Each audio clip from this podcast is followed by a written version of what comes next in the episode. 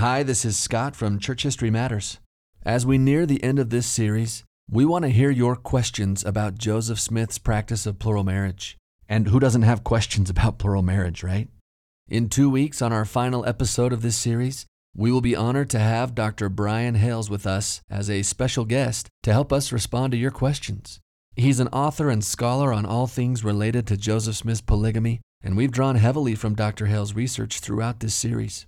Let me just say that he is a deep well of knowledge on this topic. So please do yourself and other listeners a favor by submitting your thoughtful questions. You can submit them anytime up to June 22nd, 2023 to podcasts at scripturecentral.org. Let us know your name, where you're from, and try to keep each question as concise as possible when you email them in. That helps out a lot. Okay, now on to the episode.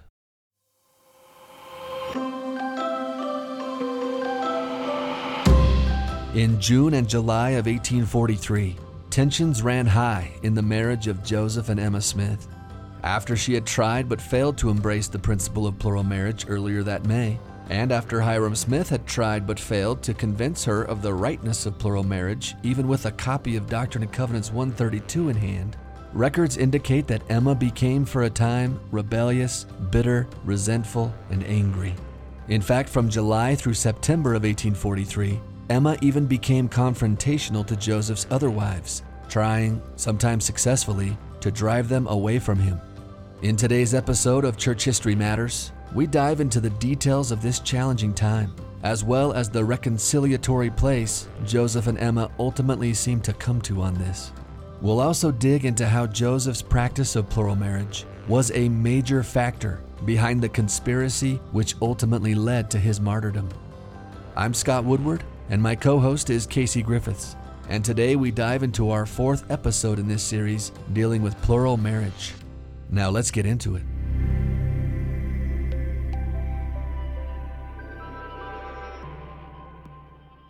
Welcome back, everybody. I'm Casey Griffiths. With me, Scott Woodward. Say hi, Scott. Hello. and we're continuing our investigation of a challenging subject that's plural marriage and its origins in the church. So let's recap here really fast. And Scott, we can bounce off each other just to hit the main points. Okay. A person we spent a lot of time talking about last time was John C. Bennett mm. and his links or lack of links to plural marriage. Tell us a little bit about him. Recap for us a little bit. Yeah, John C. Bennett. He comes to Nauvoo with an adulterous past. We didn't know about that yet until he starts. I think he was engaged with a young woman or something like that, or at least he was courting a young woman when it was found out that he actually had a wife who had left him because of his adultery, kind of serial adultery. He'd broken up several marriages. Mm-hmm. Joseph confronted him about that. He pledged that he would do better and be better and that he was a changed man. Joseph liked John C. Bennett, and many in Nauvoo did. He was a talented force for good in Nauvoo, uh, helped with the Nauvoo Charter. He was elected mayor at the beginning of 1842. But then his past sins came back with a vengeance, and he begins to not just engage in adultery, but in what he's going to call spiritual wifery. Mm-hmm. And we talked about what that was this idea that illicit sexual relationships are okay, provided that nobody tells anybody about it, right? As long as there's no accuser, it's not a sin, he taught the women. Mm-hmm. And so when Joseph Smith found out about this, it's going to lead to his excommunication, and he's going to leave Nauvoo angry He'll publish a bunch of filth against Joseph and the saints. He'll write a book just trying to discredit the saints. He said that Joseph had awakened the wrong passenger in excommunicating him, and so that he was going to make sure the saints suffered and paid for their humiliation of him. So he starts to work outside Nauvoo, stirring up problems, making accusations. Yeah. Meanwhile, in Nauvoo, there's two people that Joseph Smith is very close to that have varied reactions to plural marriage. We got Hyrum Smith, mm-hmm. who learns about plural marriage from Brigham Young. And then Hyrum kind of has to work through his issues, but it seems like Hyrum is accepting of it. He eventually practices plural marriage himself. And he, it seems like in the context of Section 132, he's trying to help Joseph and Emma find a meeting of the minds, a way that they can resolve their differences over the issue. Yeah, after his conversion to the principle, Hyrum becomes like Joseph's biggest supporter, and he's going to be the one that performs a lot of the plural sealings between Joseph and his later wives. Once he's in, Hyrum is in uh, on that principle for sure. Yeah, you've got a quote here from Brian Hales. He said, Hyrum became Joseph's primary promoter and supporter, performing many of the plural sealings between Joseph and his later wives. Yeah. So Hyrum gets on board, and next we've got to talk about Emma. And Emma has genuine struggles. We don't have a lot of information from her directly, but we know that Section 132 is received to try and help Emma understand the principles of plural marriage. Hyrum acts as an intermediary. Wh- where does Emma eventually end up with all this, Scott?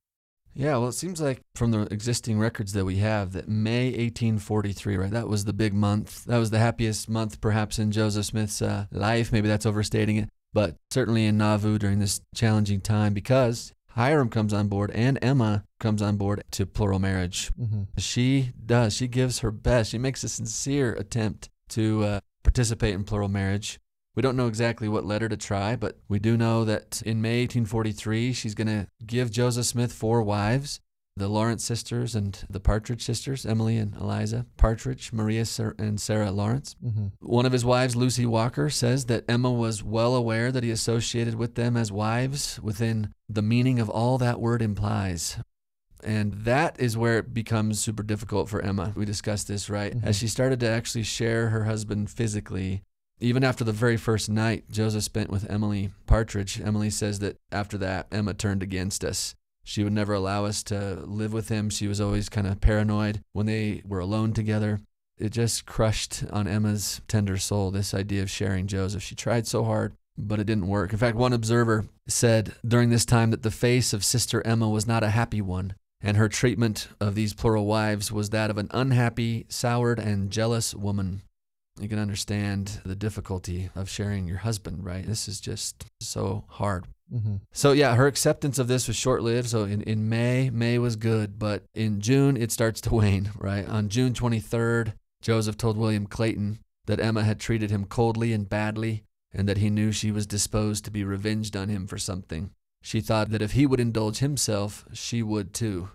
That's caused some interesting speculation. What what does that mean that she was going to indulge herself since Joseph was indulging himself?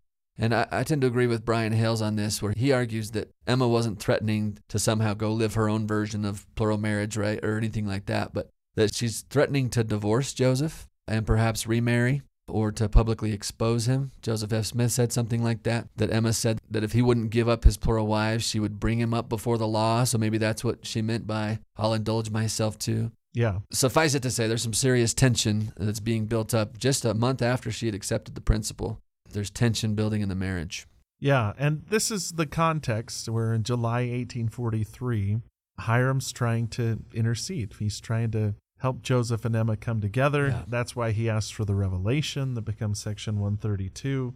And all of these reminiscences, too, we should state, are colored by the fact that many of these people that share them, William Clayton, Emily, and Eliza Partridge, are still angry and upset with Emma Smith over her reaction to this. Yeah. So the story is always told that Hyrum goes to Joseph and says, If you'll give me the revelation, I can convince any reasonable person of its truth and purity. Yeah. And Joseph says, You don't know Emma as well as I do. William Clayton says, Hyrum took the revelation to Emma. Hyrum came back and said she was very upset, at which point Joseph said, I told you you didn't know Emma as well as I do. Yeah. It's this point that it seems like they have a serious discussion and figure out how to stay together and move forward. Tell us a little bit about Emma's conditions that she sets down there. Yeah, you know, Clayton said that after Section 132, I mean, that backfired big time, right? Yeah. He, the words he used were that she appeared very rebellious. He said she was bitter, full of resentment and anger. Mm. So within hours of that episode, we're not talking days here, we're talking hours, they sit down and have serious talk. William Clayton recorded Yeah. to negotiate some kind of agreement. And I think last episode we talked about the first part of that agreement, but not the second. So let's talk about that. So the first part, just to recap, was that they seem to agree that Joseph needs to obtain Emma's permission going forward before marrying any new plural wives, right? If this marriage is going to work, you need to tell me, Joseph, and we need to get permission before marrying any new wives. Mm-hmm. You'll, you'll remember that Section 132 instructed Emma to forgive Joseph his transgressions, which, you know, among other things, probably included Joseph hurting Emma's feelings by not telling her about some of the plural marriages. Yeah. I know that was complex. It's emotionally complex. It's theologically complex. Uh, Joseph is in some ways is waiting for Emma to have a soft heart about this so he can tell her everything. Mhm. But now, you know, after that kind of spot of sunshine in May, things are getting cloudy again. But it seems to all come out right here. They're really sitting down and saying, "Are we going to make this work?" Yeah, they just sit down and have it out with each other and kind of hash it out together. Right. And you, you feel for both of them, right? And what's interesting historically is after this agreement that Joseph needs to obtain Emma's permission before marrying anyone else, uh, he only marries two more women total Melissa Lott later on in September of that year, and then Fanny Young in November of that year. Uh, and that's it. And during the last eight months of Joseph's life, he is not going to marry any additional wives. Mm-hmm. Brian Hales suggests that they kind of settle into a kind of monogamy. They, at least they live monogamously together and have, you know, a semblance of a monogamous marriage, even though there are these other wives, right? Which I think in another way helps answer the question why didn't Joseph have children with these other wives? I think the strain that's being placed on their marriage here, like Joseph is just okay to keep the principle the best he can without endangering the marriage with him and Emma. And I think they settle on what appears to be kind of a monogamous way of living, even though there are other women that he's sealed to. And that's really interesting, right? Well, and another wrinkle to that would be he does have one more child, but it's with Emma. Yeah. Emma is pregnant when Joseph goes to Carthage jail. Yeah. And Emma's reaction to Joseph Smith's death is just devastating. You know, someone comes to her and says, Your suffering will be your crown after Joseph is killed. She turns to them and says, My husband was my crown. So the fact that they're having another baby together, little David Hyrum is born after Joseph is killed, Yeah. and that she's so devastated when Joseph is finally martyred suggests that they do reach a point of reconciliation. Yeah. They might not have ever agreed on plural marriage, but their marriage was in a good place when Joseph goes to Carthage. yeah. I think that's fair. But Emma's concerns weren't just sharing her husband. Her second term of negotiation had to do with her own well being. And this frames a lot of concern over Emma's financial status. How's she going to provide for herself? How's she going to provide for her kid?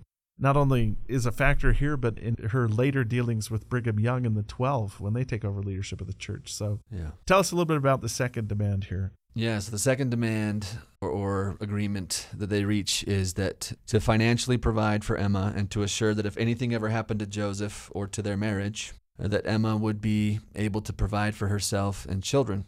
You know, so if Joseph has many wives, with every wife that he takes, each of those wives could have legal claim upon Joseph's estate in the event of his death, right? Which would leave Emma with little or nothing. Yeah. And so, only hours after Emma had rejected D&C 132, William Clayton recorded that Joseph told me to deed all the unencumbered lots to Emma and the children. He appears much troubled about Emma, William says. And then the next day, Clayton recorded that Joseph called me up into his private room with Emma and there stated an agreement they had mutually entered into.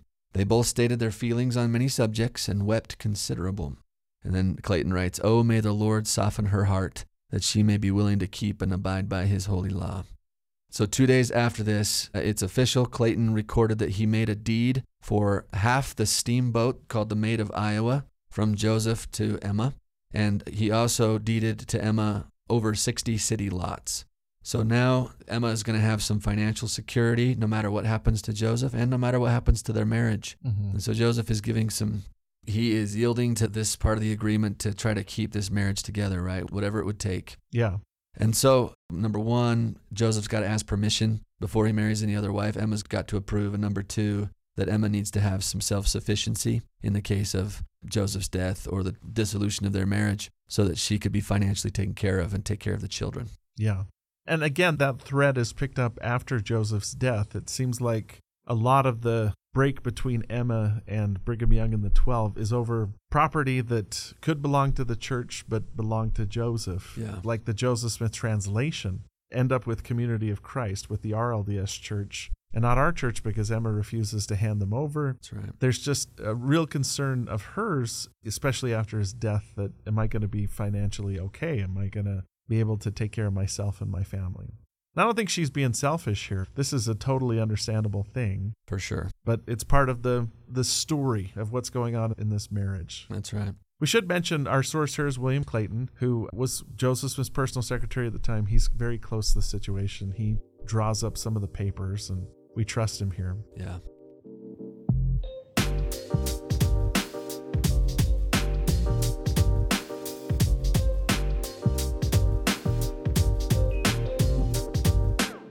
There's also other people that talk about Emma's opposition, like Eliza R. Snow, who's very close to Emma, Yeah. but is also married to Joseph Smith. You know, in most of her writing later on in her life, she signs her name Eliza R. Snow Smith. Yeah. What happens between Emma and Eliza?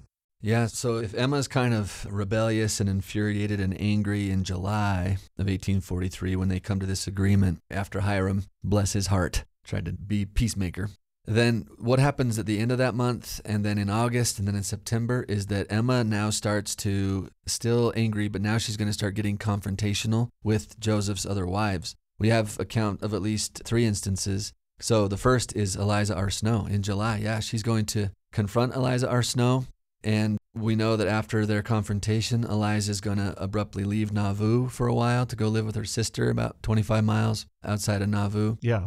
Can I interject something there too, Scott? Yeah, The William McLellin letter, where they talk about Fanny Alger, also makes the accusation that Eliza was pregnant with Joseph's child and Emma pushed her down the stairs. hmm Now, that is patently false.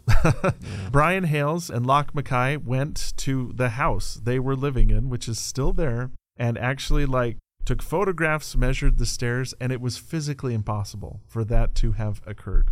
That did not happen, and I don't want that slur to be on Emma Smith's name Yeah. or on Eliza R. Snow. Eliza leaves the city. She goes and lives with her sister, but Yeah. neither Eliza nor Emma ever bring that up. It's from this third hand account Yep. that William McLellin, who wasn't even there, Right. brings up. And so we need to take that story and just kind of stomp it out because it makes Emma look bad, it makes Eliza look bad, and it's frankly just not true. Mhm. It's physically impossible based on the home that they were living in at the time.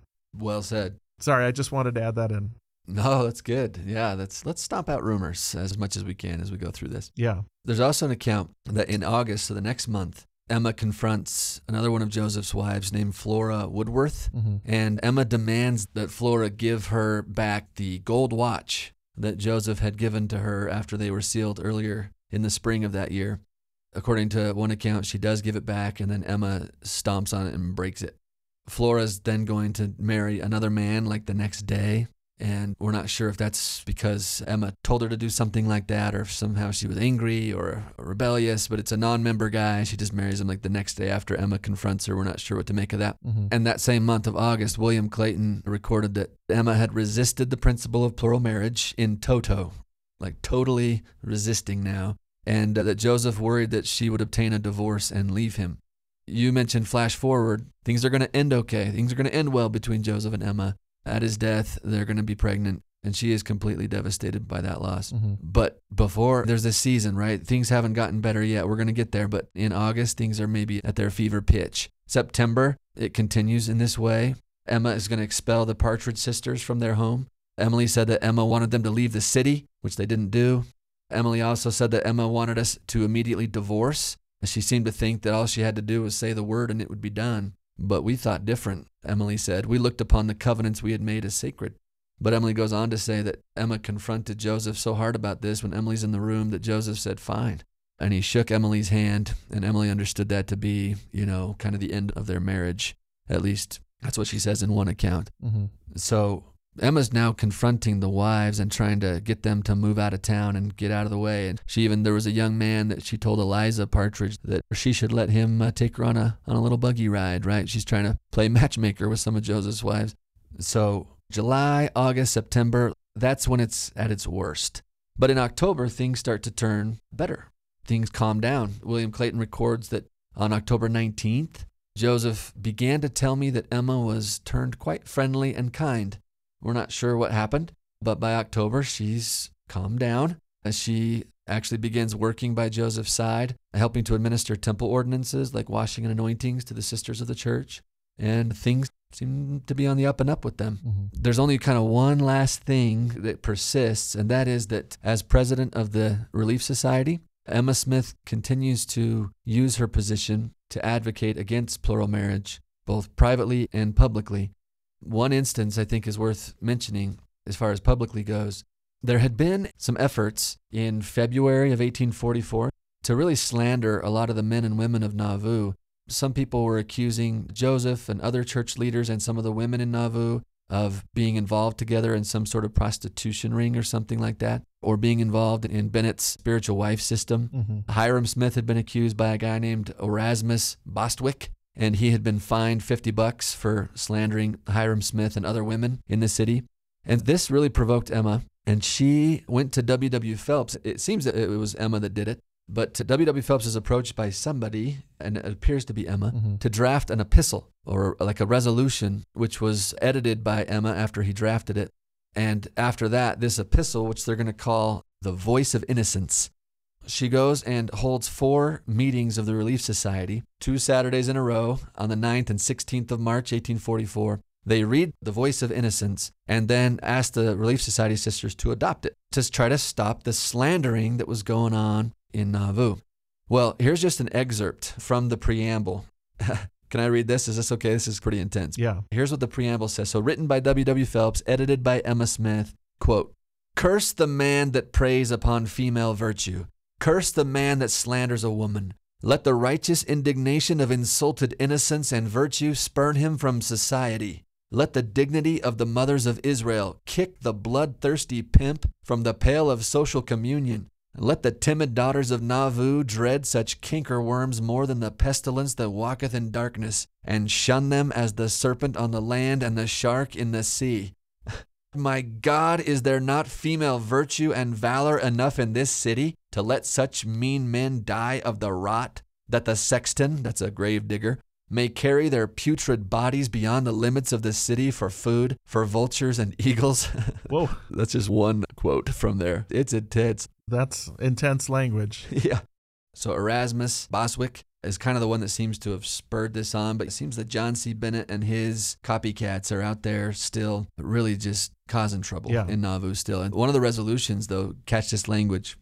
Wherefore, while the marriage bed undefiled is honorable, let polygamy, bigamy, fornication, adultery, and prostitution be frowned out of the hearts of honest men to drop in the gulf of fallen nature, where the worm dieth not and the fire is not quenched. And let all the saints say, Amen. Whoa. So after reading that, the women then took a vote on who would be willing to receive the principles of virtue and keep the commandments of God and uphold Emma Smith specifically in putting down iniquity. And the meeting minutes say it was received unanimously. And then Emma Smith said that her determination was to do her duty effectually in putting down transgression. Mm-hmm. So, yeah, this is more broadly against sexual immorality and all the various perversions that are possible. But I think it's just interesting that on the list, she made sure to include polygamy, right? Mm-hmm. And so that's a kind of a public example. There's some private examples. John Taylor says that the Emma came to his wife, Leonora, and tried to talk her out of getting involved in plural marriage. Mm-hmm. Let me emphasize here, too, that the women that are entering into plural marriage don't see it as adultery or as shameful. No. For instance, Emily Partridge, after Emma told them that she wanted them to divorce Joseph, said, We thought differently. She writes, We looked upon the covenants we had made as sacred. And so Yeah. there's definitely not only a big difference between Emma and Joseph, but between Emma and the other women who didn't see themselves as committing sin. Yeah. They saw themselves as living a covenant commandment from God. That's right. Lots of tension going on. here. Lots of tension, yeah. We can wrap up this part of today's episode with maybe a summary from Brian Hales, I thought was nice. Mhm. We can't plug his books enough, can we? They're so good. This is from volume two, page 138.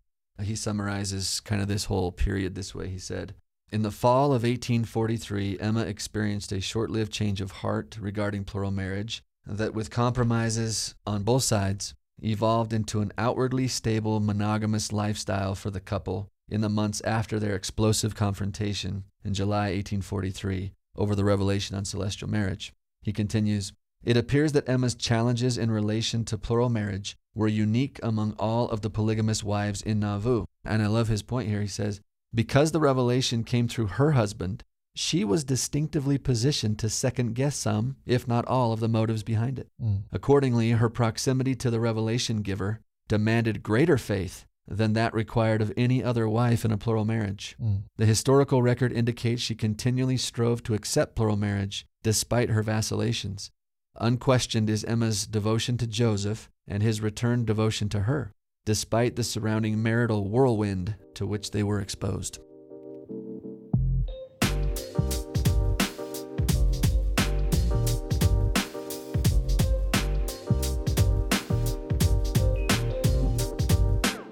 Let's move to a different thread, which is how plural marriage is involved in the death of Joseph Smith.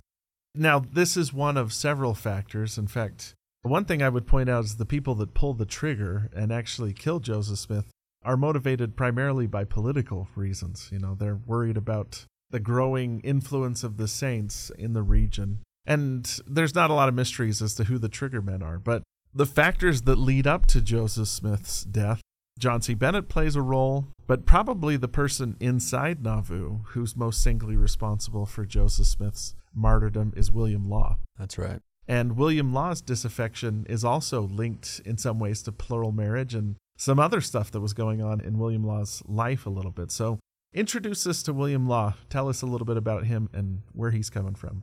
Yeah, so William Law is Joseph's second counselor in the first presidency. And uh, he's mentioned in section 124 only very positively. There's a lot of blessings that are promised to William Law if, there's a lot of if statements in those blessings if he stays faithful. Mm-hmm. And he was just one of the biggest supporters and advocates of Joseph Smith as a prophet. But it seems the thing that starts to turn him is when Joseph tacitly starts to introduce the principle of plural marriage. Joseph wouldn't always say it overtly, but as he tacitly starts to kind of fill William Law out on this, William instantly just tries to stamp this down. He's reported as saying, quote, If an angel from heaven was to reveal to me that a man should have more than one wife, I would kill him. Whoa. that's, that's how he felt about that.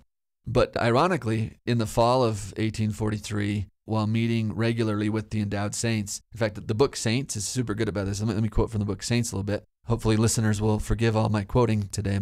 This is in volume one. It says, while meeting regularly with the endowed saints, William Law hid from Joseph and Hyrum the fact that he was guilty of adultery. And in committing the sin, William felt that he had transgressed against his own soul.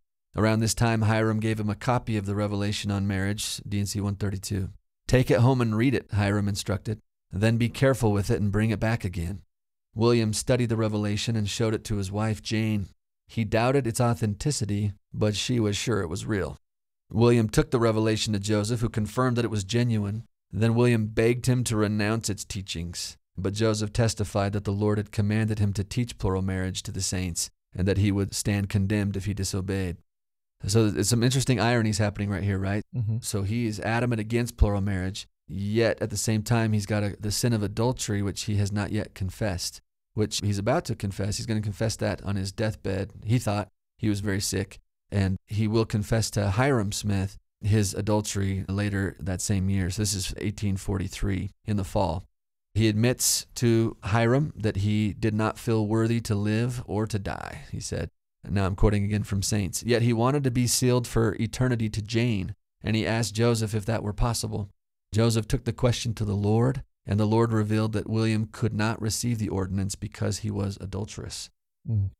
At this point, William's heart began to burn with anger against Joseph. So in late December, he and Jane stop meeting with the endowed saints. Jane advises that they just sell their property and quietly leave Nauvoo, but William wanted to crush Joseph. So he began plotting secretly with others who opposed the prophet, and not long after, he lost his place in the first presidency. Yeah. And it's fair to say that William Law is not the trigger man. Nope. You know, he's not in the mob that attacks the jail. Right. But he's probably more responsible for Joseph Smith's death than any other person. Yeah, He just takes this and it eats him up. that's right. You pulled this quote. Joseph McMurrin heard it from William's son Richard. So 1843. William Law, with his arms around the neck of the prophet, was pleading with him to withdraw the doctrine of plural marriage, which he at that time commenced to teach to some of the brethren. Mr. Law predicting that if Joseph would abandon the doctrine, Mormonism would, in 50 or 100 years, dominate the Christian world. Mr. Law pleaded for this with tears streaming from his eyes. The prophet was also in tears, but he informed the gentleman that he could not withdraw the doctrine, for God had commanded him to teach it, and condemnation would come upon him if he was not obedient to the commandment. Ugh, difficult stuff. Yeah. Unfortunately, William Law takes it to an extreme so much so that it's fairly clear, you know, his end game is that Joseph be not just removed from his position but killed. Yeah. So, how does he go from being angry about plural marriage and not being able to be sealed to his wife because of his own adulterous past to actually leading to the death of Joseph? Do you want to connect any of those dots for us? Oh, there's the obvious ones. He's eventually excommunicated in the spring of 1844. Yeah. And when Joseph gives things like the King Follett sermon and he's making reference to apostates from the church, this is probably a reference to William Law and his brother, who's also complicit in this Yeah. and participating. William and Wilson Law, the Law brothers, right? Right. At this time, they start the wheels in motion to try and figure it out. And I don't want to get too conspiratorial here, but it seems like there's a genuine conspiracy. Yeah. They wait until most of the 12 apostles are gone on missions. Yeah. Joseph Smith announces he's running for president of the United States in January of 1844. And the apostles, who are some of Joseph Smith's most loyal supporters, are all called on missions. Brigham Young later on said, If I'd been in Nauvoo, I never would have let Joseph go to Carthage. Mm. William is clearly like working with other people like Chauncey Higbee and Robert Foster to corner Joseph into a place where they can basically get him to a spot where they know that he'll be murdered. Yeah. Some accounts actually place William Law in Carthage when Joseph Smith arrives there, claiming that Joseph Smith is never going to leave Carthage jail alive.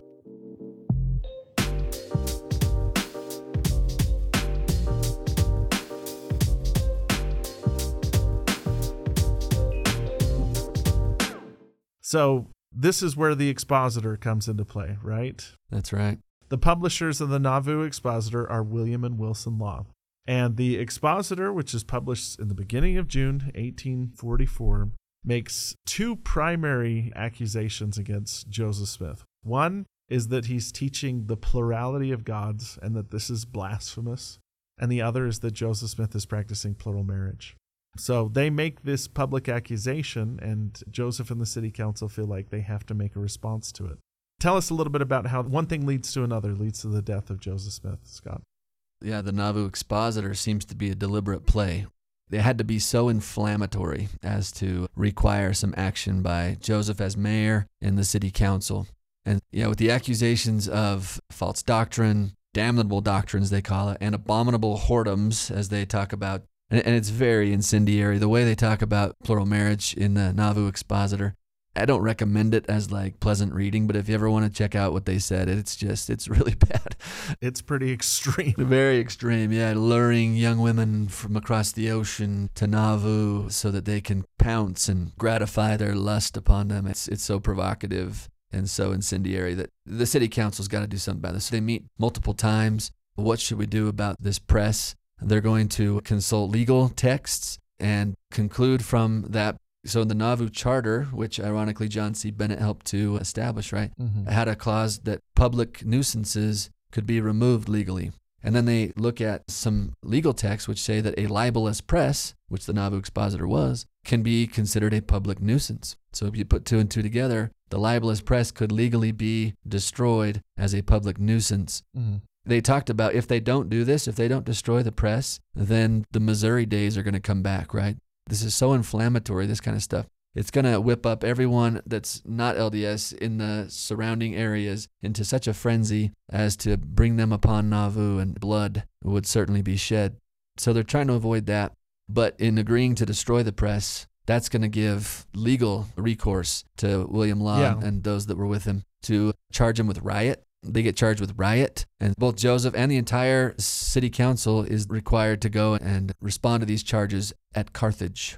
They had to go to Carthage. Yeah. And so that seems to be all part of the trap, right? Yeah. Uh, we'll probably do a series just on the martyrdom of Joseph Smith, and Yeah. we can dive into this deeper. But I want to point out a couple things. Yeah. The city council meets together to make the decision to destroy the Expositor Press. Right. They publish the minutes of that meeting later on. They're there for everybody to read. There are people arguing in favor of the destruction of the press, including Joseph Smith. John Taylor is probably the one that argues most forcefully for it. But the question of were their actions legal? Mm. A young law professor named Dallin H. Oakes Mhm. actually wrote an article in the 1960s where he looked at the laws of the time and the precedent of the time. And his conclusion was that the destruction of the expositor was legal Yeah. you know, like you said, they consult law texts, they have discussions back and forth. And ultimately, somebody in the meeting speaks about Haun's Mill and says, you know what, if this newspaper is allowed to print, it's printing stuff that is just going to stir up problems. There's going to be another Haun's Mill that happens here. So the destruction of the Expositor Press is not a riot, it's not a mob. They go and serve a warrant, and then a posse organized by the sheriff systematically destroys the press. Yeah. And the other thing is, is Joseph Smith is willing to go to trial over the legality of this action. He actually appears before two judges in Nauvoo. One's a Latter day Saint, one isn't, and is exonerated both times. Yeah. But at this point, the laws and the who are in Nauvoo and the people outside Nauvoo, like Tom Sharp, that really want Joseph dead, just have their excuse Yes. to yell and scream and holler until they can get Joseph out of Nauvoo and into a place where he's vulnerable, which is Carthage jail. Yeah, so I guess in summary, then we would say that if it wasn't for William Law, we wouldn't have the Nauvoo Expositor. And if it wasn't for the Nauvoo Expositor, we wouldn't have the means to get Joseph arrested, wouldn't have the means to get him to Carthage, wouldn't have something to accuse him about. Yeah. And so it does seem like those dominoes connect, right? William Law's reaction to plural marriage, his anger toward Joseph, his now association with those who are conspirators against Joseph's life, their plot with the Nauvoo expositor, leading to his arrest, leading to his death. Yeah. It reminds me, Joseph said, according to Brigham Young, speaking of plural marriage, he said, I will die for it. I will die for it. Mm. Joseph had a sense that if he stuck to this principle, that it would lead to his death. Yeah. And in that, he turned out to be prophetic. Yeah, and like I said, we're simplifying for the sake of our subject here. Yeah. There's a number of reasons why that militia unit attacks Carthage jail. That's right. I don't think plural marriage was the first in the minds of the men that attacked the jail, to be honest with you. But No. for the men inside Nauvoo, and it's really an inside job and an outside job that comes together, Yeah. it seems like that was at the forefront of their reasoning.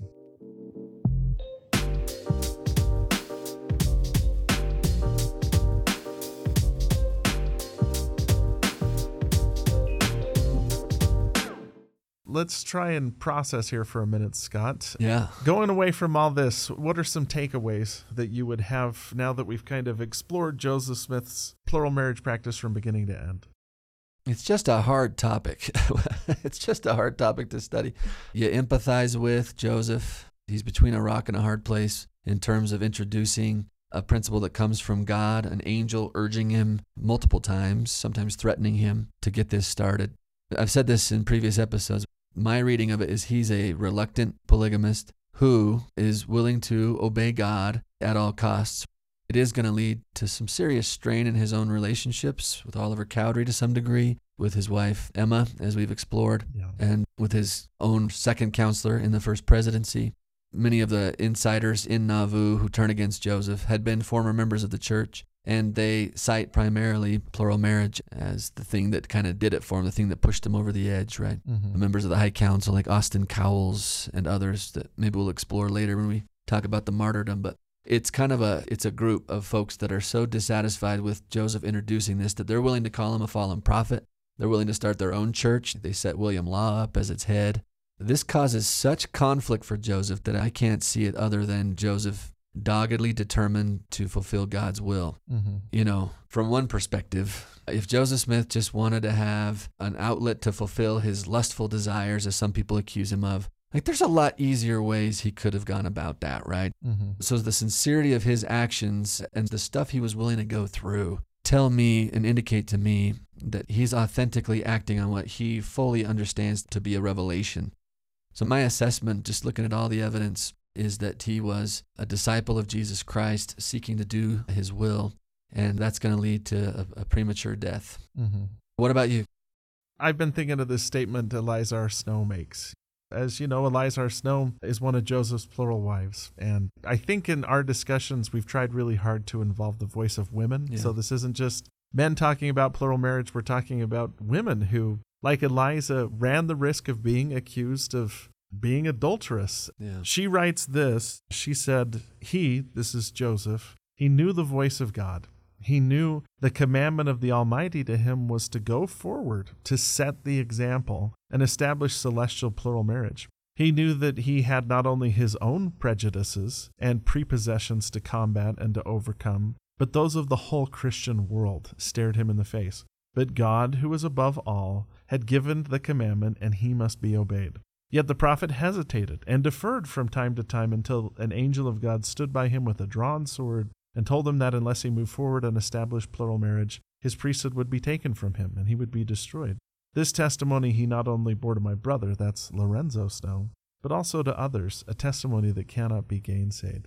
So, on the one hand, was he perfect? We've kind of documented that it was difficult for him to implement and he wasn't always sure what he was doing. Yeah. And obviously, he made mistakes along the way. Yeah. Was he sincere? Is the big question Mhm. that exists in my mind. And from his testimony, from the testimony of people like Eliza R. Snow and Lucy Walker and William Clayton, and the list goes on and on, it appears that he was sincerely acting on what he saw as a revelation from God. I can't think of very many people that have had a more difficult burden laid on them, but that he stayed true to even at the cost of his own life. Yeah. I think the average Latter day Saint will spend their whole life wrestling with this stuff. But that is okay, you know? Mm. It's worth the wrestle to ask yourself discipleship, what does it mean? Yeah. And what does it mean when Joseph Smith said a religion that does not require the sacrifice of all things can never produce the kind of faith necessary unto life and salvation? It might not just be sacrificing our money or our time. It could be sacrificing like our social perceptions or our comfort in larger society. This was a huge sacrifice, and I'm grateful that they made it. First of all, grateful because my wife is a descendant of some of these people that practice plural marriage. It's pretty personal. Yes. It's pretty personal. But that I also, from reading the historical record, think that this demonstrates absolute sincerity in Joseph Smith's belief that he was acting on the commandments of God, acting on revelations he was given. Yeah. Amen. Amen. Thank you for joining us. Scott, anything else you want to add to our discussion here? No, if you guys have made it this far with us, thank you so much for listening. This is sometimes heavy stuff, but we find it's both interesting and important. So thank you for joining us. Yeah, and check in at Doctrine and Covenants Central for more resources on this subject. We publish things all the time, and we're more than happy to help you with questions too. Thanks for joining us, everybody. Thank you for listening to this episode of Church History Matters. Next week, we continue this series by exploring the history of the spread of plural marriage in the church after Joseph Smith's death, as well as the detailed history of how it came to an end under the crushing pressure of the United States government. We'll talk about the George Reynolds trial, the manifesto, the Reed Smoot trials, and the Second Manifesto, the resignation of two members of the Quorum of the Twelve over this, the beginning of the FLDS Church, and more. Today's episode was produced by Scott Woodward and edited by Nick Galieti and Scott Woodward, with show notes and transcript by Gabe Davis. Church History Matters is a podcast of Scripture Central, a nonprofit which exists to help build enduring faith in Jesus Christ by making Latter day Saints scripture and church history accessible, comprehensible, and defensible to people everywhere. For more resources to enhance your gospel study, go to scripturecentral.org, where everything is available for free because of the generous donations of people like you. Thank you so much for being a part of this with us.